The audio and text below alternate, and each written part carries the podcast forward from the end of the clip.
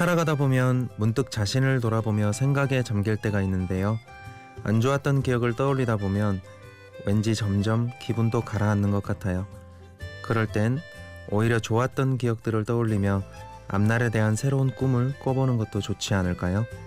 긴 하루를 마무리하는 분들, 일찍 하루를 시작하는 분들, 그리고 이런저런 생각에 잠 못 이루는 분들과 함께합니다. 심야 라디오 디제이를 부탁해. 오늘 디제이를 부탁받은 저는 싱어송라이터 시훈입니다.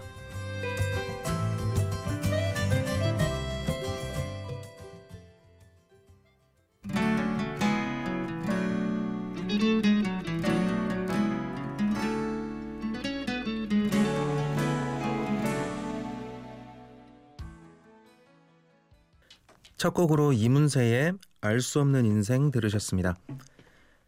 안녕하세요. 싱어송라이터 시훈입니다. 저는 노래하고 가르치고 또 곡을 만들고 있습니다. 라고 소개하는 지금 이 순간, 몇몇 혹은 많은 분들이 음악하는 사람이면 오늘 방송도 음악 이야기겠구나 하시는 분들이 계시겠지요. 그렇다면 오산 오산 크나큰 오산입니다. 오늘은 늦은 심야의 시간을 조금은 덜 지루하게 함께 공감할 수 있는 일상의 이야기와 추억들을 펀하게 즐겁게 나눌까 합니다. 괜찮죠? 그럼 노래 듣고 와서 본격적으로 이야기 나눠볼게요. 봄, 여름, 가을, 겨울의 브라보 마이 라이프 그리고 브루노 마스의 Count on Me 듣고 오겠습니다. 해점으로 오후 집으로 향한 걸음 뒤에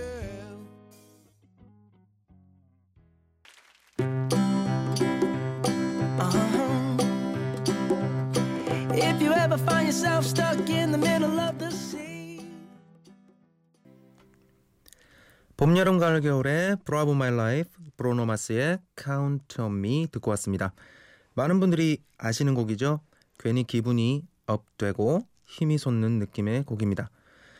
브라보 마이 라이프 이 노래는 제가 이천이 년 정도 고등학생 때 나왔던 걸로 기억하는데요. 그 지금에 비하면 그땐 정말 학생이죠. 철없고 좀 어린 나이. 근데 중요한 건 그 시절을 지나와 보신 분들은 아시겠지만 혹은 지금 학생인 분들도 계실 텐데 뭐 상관없습니다. 아시겠지만 그 당시엔 중학생이든 고등학생이든 나이와 학년은 별로 중요하지 않잖아요. 그땐 빨리 성인, 어른이 되고 싶은 마음이 앞서는 때라 스스로가 철이 들었다 혹은 자신이 짧지만 나름 긴 삶을 살아왔다 라는 생각을 하지 않았었습니까? 그때의 추억을 좀 이야기해보려 합니다. 아마 공감하시는 분들 꽤 있으실걸요? 당시 저는 방과 오면 정말 매일 오래방을 습관처럼 들었습니다. 아시죠? 그 오락실 노래방의 줄임말입니다. 오래방. 자주 어울리는 친구들 외에도 누구든 같이 있으면 함께 오래방에 가서 노래를 부르곤 했습니다. 그 친구들은 거의 다 락발라드에 빠져있던 때였고 그 남자들은 전부 아마 공감하실 겁니다. 그 야다, 얀, 뭐 김경호, 박완규, 주니퍼, 최재훈, 더 크로스, 이브 등등. 야, 그때 정말 기억이 지금도 생생히 떠오릅니다. 그 저와 비슷한 서른 즈음의 분들은 아마 매우 공감하실 거라 생각됩니다. 여튼 친구들은 대부분 록 발라드에 빠져 있을 때 저는 다른 장르들과 팝도 조금씩 듣고 있었는데요. 그래서인지 모르겠지만 친구들은 저와 함께 있을 때면 시우이 뭐 좋은 노래 없나? 혹은 노래 좀 불러도 오늘은 뭐 부를 낀데? 하고 묻는 일이 많았고 저는 거기에 화답이라도 하듯 요새 많이 듣는 노랜데 한번 들어볼래? 하고 친구들에게 불러주는 일이 많았었습니다. 어, 갑자기 사투리를 쓰는 이유는 제 고향이 경북 영천이라는 시골의 작은 도시입니다. 그래서 진행을 하다가도 갑자기 튀어나올 수 있으니까 놀라지 마세요. 자, 그러면 이야기 이어가겠습니다. 이렇게 친구들과 매일매일 노래방을 가고 그것도 모자라서 주말이면 또 다 같이 노래방을 갑니다. 노래방에서는 이제 친구들도 함께 어울려서 노래하고 즐기고 또 그러는데, 그 노래방 시간이 좀 이렇게 촉박할 때 있죠. 그때면 언제나 그 안재욱의 친구 혹은 그 당시에 개봉했던 영화인데 영화 친구의 오에스티였던 Bad Case of Loving You 같은 우정이 담긴 노래를 부르고, 또 조금 전에 함께 들으셨던 뭐 Bravo My Life나 아니면 팝의 My Way 같은 노래를 마치 그 말하지 않아도 그 정해놓은 것처럼 이렇게 부르곤 했죠. 사실 그때는 그 노래 가사가 무슨 의미인지 잘 모르는데, 근데 그 인생을 노래하는 그런 곡들을 막 불렀죠. 학생이 그 어깨동무하고 진지하게 그 우정을 나누면서 가끔 눈물 흘리는 친구들도 있습니다. 그렇게 철없이 노래방에서 함께 열창했던 기억이 납니다. 아니, 철이 없는 게 아니라 순수했던 것 같기도 하고요. 그 여러분들도 있으시죠? 노래방 추억. 학창시절엔 예나 지금이나 빼놓을 수 없는 추억거리 같습니다. 그 당시엔 뭔가 그 친구들끼리, 예, 그 우리의 지금이 영원할 것 같던 그 바램을 함께 나누던 시절이 아닌가 생각됩니다. 사실 막상 대학교를 가거나 사회에 나오게 되면 학창시절의 기분과 감정을 추억하는 것보단 지금 살아가는데 좀 급급한데 말이죠. 그래도 가끔 추억을 꺼내보는 거 나쁘지 않잖아요. 좋았던 추억은 기분을 좋게 하니까요. 이 시간을 빌어 잠시나마 기분 좋았던 여러분들의 그때, 그 시절을 되짚어보는 건 어떨까요? 그래서 들으면서 추억하기 좋은 곡들을 골라봤습니다. 함께 들어볼까요?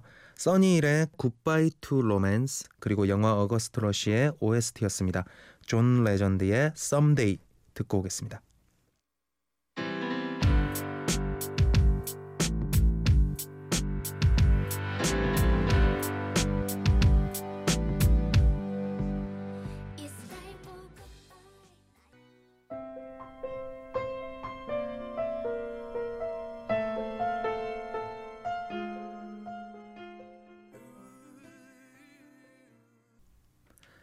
써니힐의 굿바이 투 로맨스, 존 레전드의 썸데이 듣고 왔습니다. 이런 야심한 새벽엔 뭔가 모르게 센치해지기도 하고 또 많은 생각들이 떠오르지 않나요?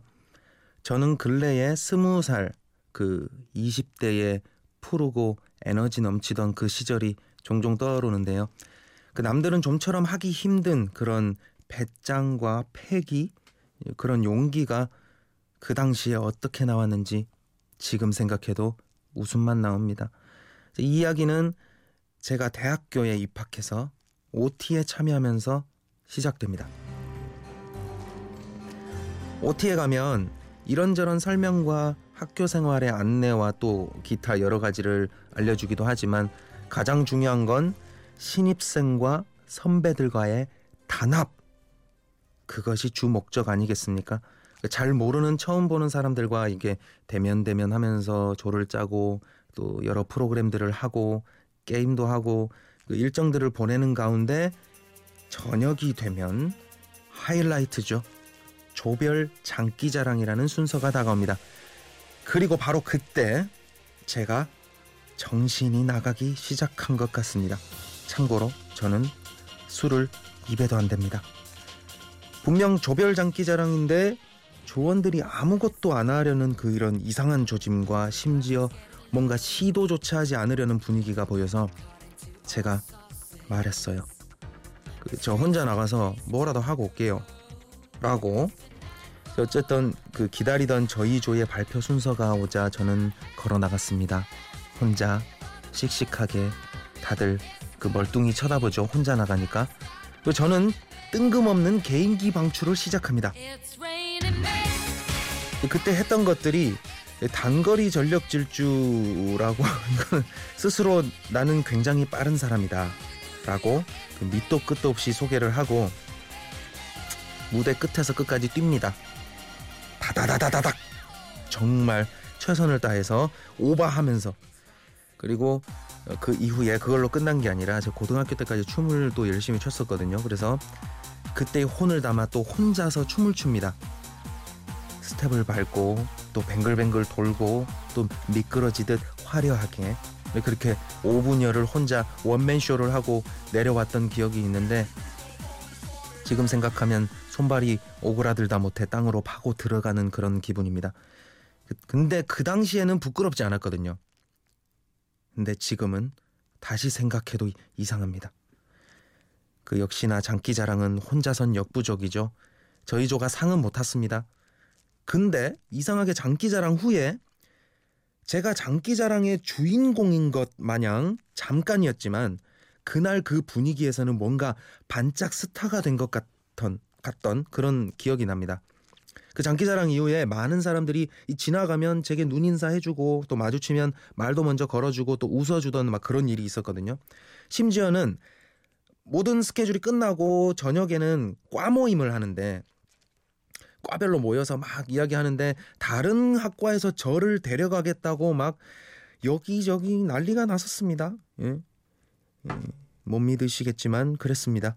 근데 전 아무데도 안 갔습니다. 예. 가볼 걸 그랬나요? 그게 더 뭐 재미있었을 수도 있겠지만 그래도 저희 저희 모임에 딱 자리를 지키고 있었던 그런 기억이 있네요. 스무 살에 그 어떤 진정한 패기가 아니었나 이런 생각을 좀 해보는데, 여러분들도 무모하게 무언가를 좀 도전하고 덤벼들었던 그런 날들이 있지 않았었어요? 그냥 되돌아보면 기분 좋은 그런 느낌 있잖아요. 그래서 최근에 제가 스무 살 그때를 떠올리면서 만든 노래가 있습니다. 함께 들어봐 주시겠어요? 제 노래입니다. 시훈의 내 스무 살, 그리고 당시 많이 듣고 부르던 곡입니다. 버지의 비망록, 이렇게 두 곡 듣고 오겠습니다.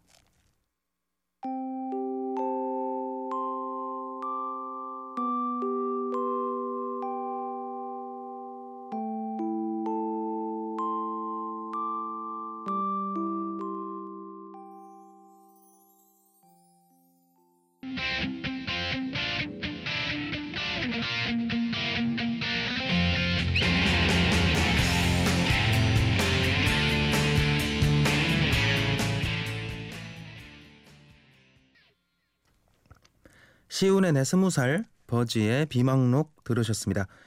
여러분은 지금 심야 라디오 디제이를 부탁해를 듣고 계시고요. 저는 오늘의 디제이를 맡은 싱어송라이터 시훈입니다. 저는 평균 체형이긴 한데 운전을 포함해서 앉아서 많은 작업과 이런 것들을 하다 보니까 뭔가 배가 조금 나오는 그런 느낌? 아직 절대 나오진 않았습니다. 그런 느낌이 들기 시작해서 새해엔 저녁 일곱 시 이후엔 먹지 말자, 그리고 운동을 하자라는 마음을 먹었습니다. 혹시나 일 때문에 시간이 늦어져서 야참이 먹고 싶을 땐 다이어트에 도움이 되는 고구마를 먹자라는 계획도 세웠습니다. 여러분 혹시 집에서 군고구마 해먹는 방법 아세요? 간단합니다. 오래된 혹은 잘 사용하지 않는 후라이팬 있으시죠? 그거랑 고구마만 있으시면 됩니다. 작은 고구마는 그냥 넣으시고 큰 고구마는 반으로 잘라서 넣어주세요. 고구마는 흐르는 물에 씻어내시고 물기는 닦지 말고 물기가 있는 상태로 후라이팬에 넣으시면 됩니다. 투척하세요. 그리고 여기서 중요한 건 후라이팬에 뚜껑이 있어야 됩니다. 꼭 덮어두셔야 잘 익습니다. 안 덮으면 안 익습니다. 네. 처음에 십 분은 센 불로, 후에 약한 불로 줄여서 십 분에 한 번 정도씩 이렇게 고구마를 굴려주시면 됩니다. 방향을 바꿔서. 굴릴 때 빼가온 뚜껑은 꼭 덮어두세요. 이십 분 정도 지날 때부터 군고구마 냄새가 기가 막히게 나기 시작합니다. 정말로. 그 삼십 분 정도 하시면 다 익는데, 그럼 젓가락으로 찔러보시고 그 푹 들어가면 꺼내 드시면 됩니다. 간단하죠? 후라이팬과 고구마만 있으시면 되고요. 그 웬만한 군고구마를 사 드시는 것보다 맛있습니다. 정말로. 이렇게 내, 제가 늦은 밤에 혹은 새벽에 이렇게 만들어 먹기 시작했는데, 그런데 여기서 문제가 발생합니다.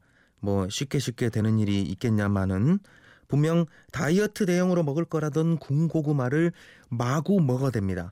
이게 마구 마구 이렇게 먹어댑니다. 그래서 한 번에 막 다섯 개씩 이렇게, 야, 며칠을 그렇게 먹다가 혹시나 해서 고구마 칼로리를 칼로리를 제가 검색해봤거든요. 근데 중간 정도 되는 사이즈가 이백 칼로리가 넘더라고요. 물론 칼로리 자체가 중요한 건 아니지만 그 한 그거 두 개면 그래도 밥 한 공기잖아요. 근데 저는 그걸 다섯 개, 여섯 개씩 먹었습니다. 다이어트 한다는 사람이 밥을 세 공기씩 먹은 거죠. 탄수화물인데 고구마는 많이 먹어도 다이어트가 되는 줄 알고 그랬었던 그런 기억이 있는데 일주일, 이주일이 지나도 그 몸 상태랑 몸무게가 그대로인 거예요.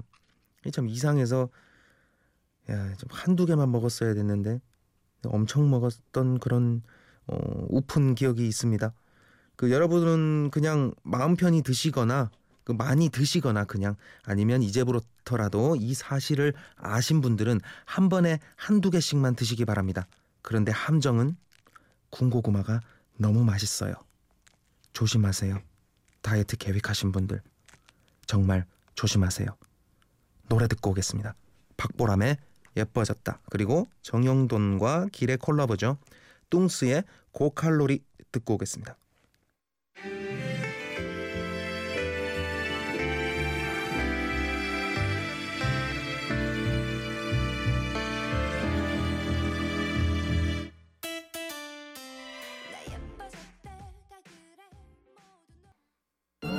아, 해봐. 고기 주세요. 그래, 줄게. 정말 잘못했어요. 먹자, 먹어. 박보람의 예뻐졌다, 뚱스의 고칼로리 듣고 왔습니다. 저 일일 디제이 시훈은 모두의 다이어트를 응원합니다. 자, 이 년 전쯤부터 취미를 좀 가져보려고 스노우보드를 시작했습니다. 좀 늦게 시작한 케이스죠. 서른에 시작했으니까 또르르. 그런데 늦게 시작했지만 저의 열정이 어느 정도냐 하면 눈이 안 올 때 스케이트보드를 탔습니다. 아시죠? 그 슈퍼보드에 나라라 슈퍼보드에 바퀴 달린 보드 그 옆으로 가는 모양새도 비슷하고 방향도 같잖아요. 그래서 더 빨리 실력을 늘리고 싶어서 스케이트보드도 취미로 타기 시작했는데 근데 스노우보드를 탈 때 몰랐었던 사실을 스케이트보드를 통해서 알게 된 게 있습니다. 제가 타야 하는 방향이 구피라는 걸. 자, 구피가 뭐냐면요. 스노우보드를 타게 되면 진행 방향을 정해서 타게 되는데요. 두 가지입니다. 왼발이 앞으로 오는 레귤러 그리고 오른발이 앞으로 오는 구피 두 가지입니다. 대부분의 사람들은 레귤러 방향으로 탑니다. 오른손잡이들. 근데 구피가 어, 별로 없는데 별로 없다고 해서 대단하거나 그런 건 아니고요. 어, 이제 스노보드를 오랫동안 탄 사람 중에는 십 년 넘게 레귤러로 타다가 갑자기 구피가 본인에게 더 잘 맞아서 바꾼 케이스도 있다고 하거든요. 어, 그 말인즉 방향을 잘 잡아서 타는 것이 균형도 더 잘 잡히고 마치 내 옷을 입은 것처럼 편안하게 즐길 수 있다고 합니다. 뭐 오래 타신 분들은 양쪽으로 다 타시기도 하시지만요. 이제 스케이트보드도 스노우보드처럼 구피와 레귤러가 있는데 어, 그게 뭐 가는 방향이 같아서 같은, 같기 때문에 뭐 똑같이 똑같이 적용이 됩니다. 그래서 어, 스노우보드를 못하는 봄, 여름, 가을엔 그 비슷한 느낌으로 대리만족을 느끼기 위해서 시작했는데 이게 똑같이 익스트림 스포츠다운 짜릿함이 있고요. 그리고 둘 다 뭐 초반에 많이 넘어지고 다치기도 하지만 그래도 그런 위험을 감수하면서 스릴과 성취감을 또 느끼게 되는 거 아니겠습니까? 여러분들도 보드에 한번 도전해보시기 바랍니다. 아주 신선하고 운동도 많이 됩니다.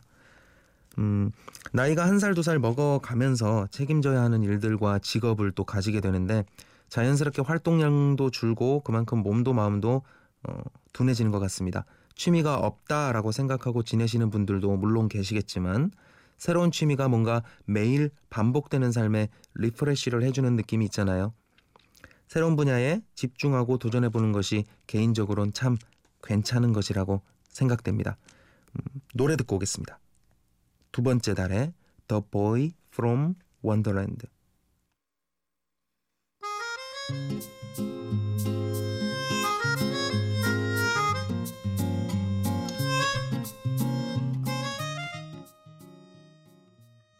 언제든 내게 달려와도 좋아 그대여 난 항상 여기에 있을게.